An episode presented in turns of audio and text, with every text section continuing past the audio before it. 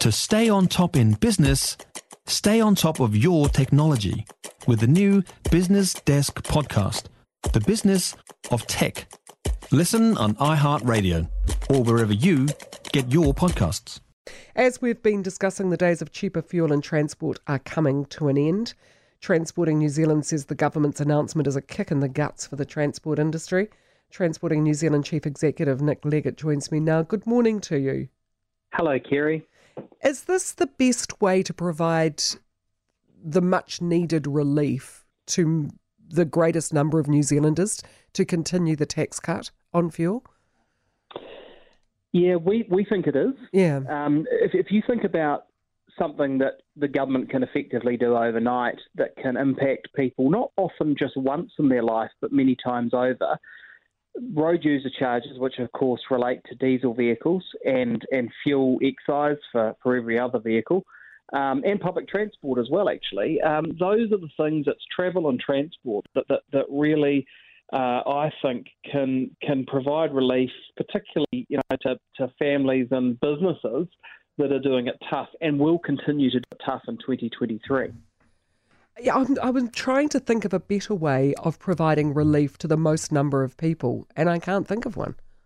No, well, this is it. Like, if you, you think about road user charges, uh, yep. which of course impact the, the trucking industry that I work for, yep. um, uh, 93% of our freight travels on the back of a truck. And um, what we what we know is that a lot of people obviously have diesel vehicles. So you, you the government chose in April to reduce road user charges by 36%. That provided immediate relief. And just to give you an example, a, um, a 50 tonne truck that travels Auckland to Wellington pays in total probably about fifty fifty five thousand dollars a year in road user charges if it's travelling hundred thousand kilometres. So that you know, for all those people that say that trucks don't pay for their contribution to the roads, trucks pay quite a lot, but they've had a very hefty discount this year. And uh, you know, around probably twenty thousand dollars for for a lot of vehicles. Now that comes off. It obviously gives relief to the business, right? And we know we've got supply chain stresses and uh, a shortage of drivers, so that's really important. And, and massive cost increases for most businesses in the transport industry. But uh, you know that that relief also goes to the customers of the transport industry and of course their customers who are those of us that buy things in the shops. And I'm you know thinking about food and yeah. and those other necessities. Now come the 31st of January when these road user charges go back on an overnight a 36% increase that those those somebody has to meet those additional costs that are coming on. So is it going to be transport companies? Well, yes, there, will be a bit of that, obviously, but actually, who's it going to really fall to? It's going to fall to, to consumers. So, um, you know, I think you ask a very valid and fair question. What's the best way we can give relief? I think these fuel road user charges and public transport, you know, cost relief are the, the very best way because they impact people multiple times and they're immediate.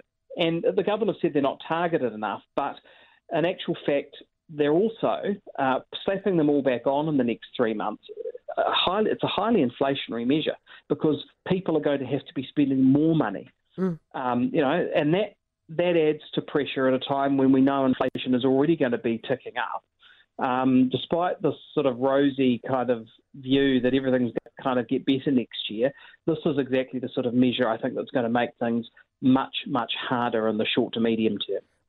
And it's all very well and good to say people are going to have to pay more for the goods. What if you're on a fixed income? You simply do not have the readies to be able to pay more.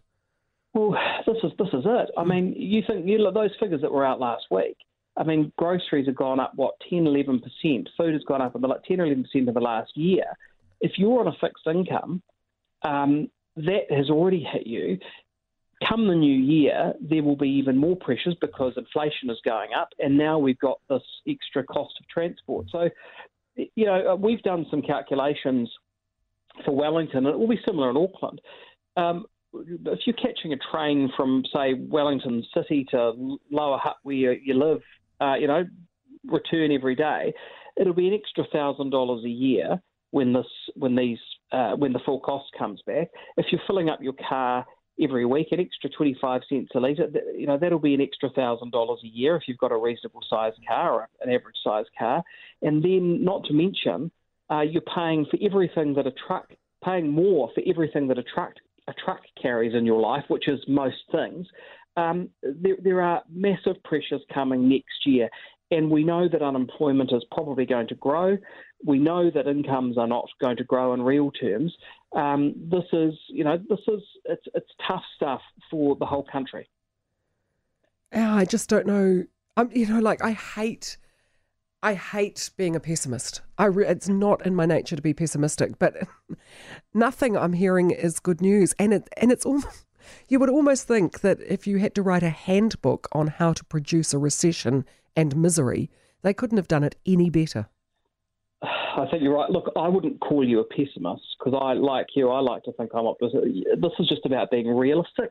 Yeah. And um, we know this stuff is coming. I mean, I, the thing about the transport industry, the best measure of real time economic activity, Kerry, is what trucks are doing. That's why they've got that, the ANZ have got that truckometer. Yeah. Because, you know, there's such a lag with so many other stats.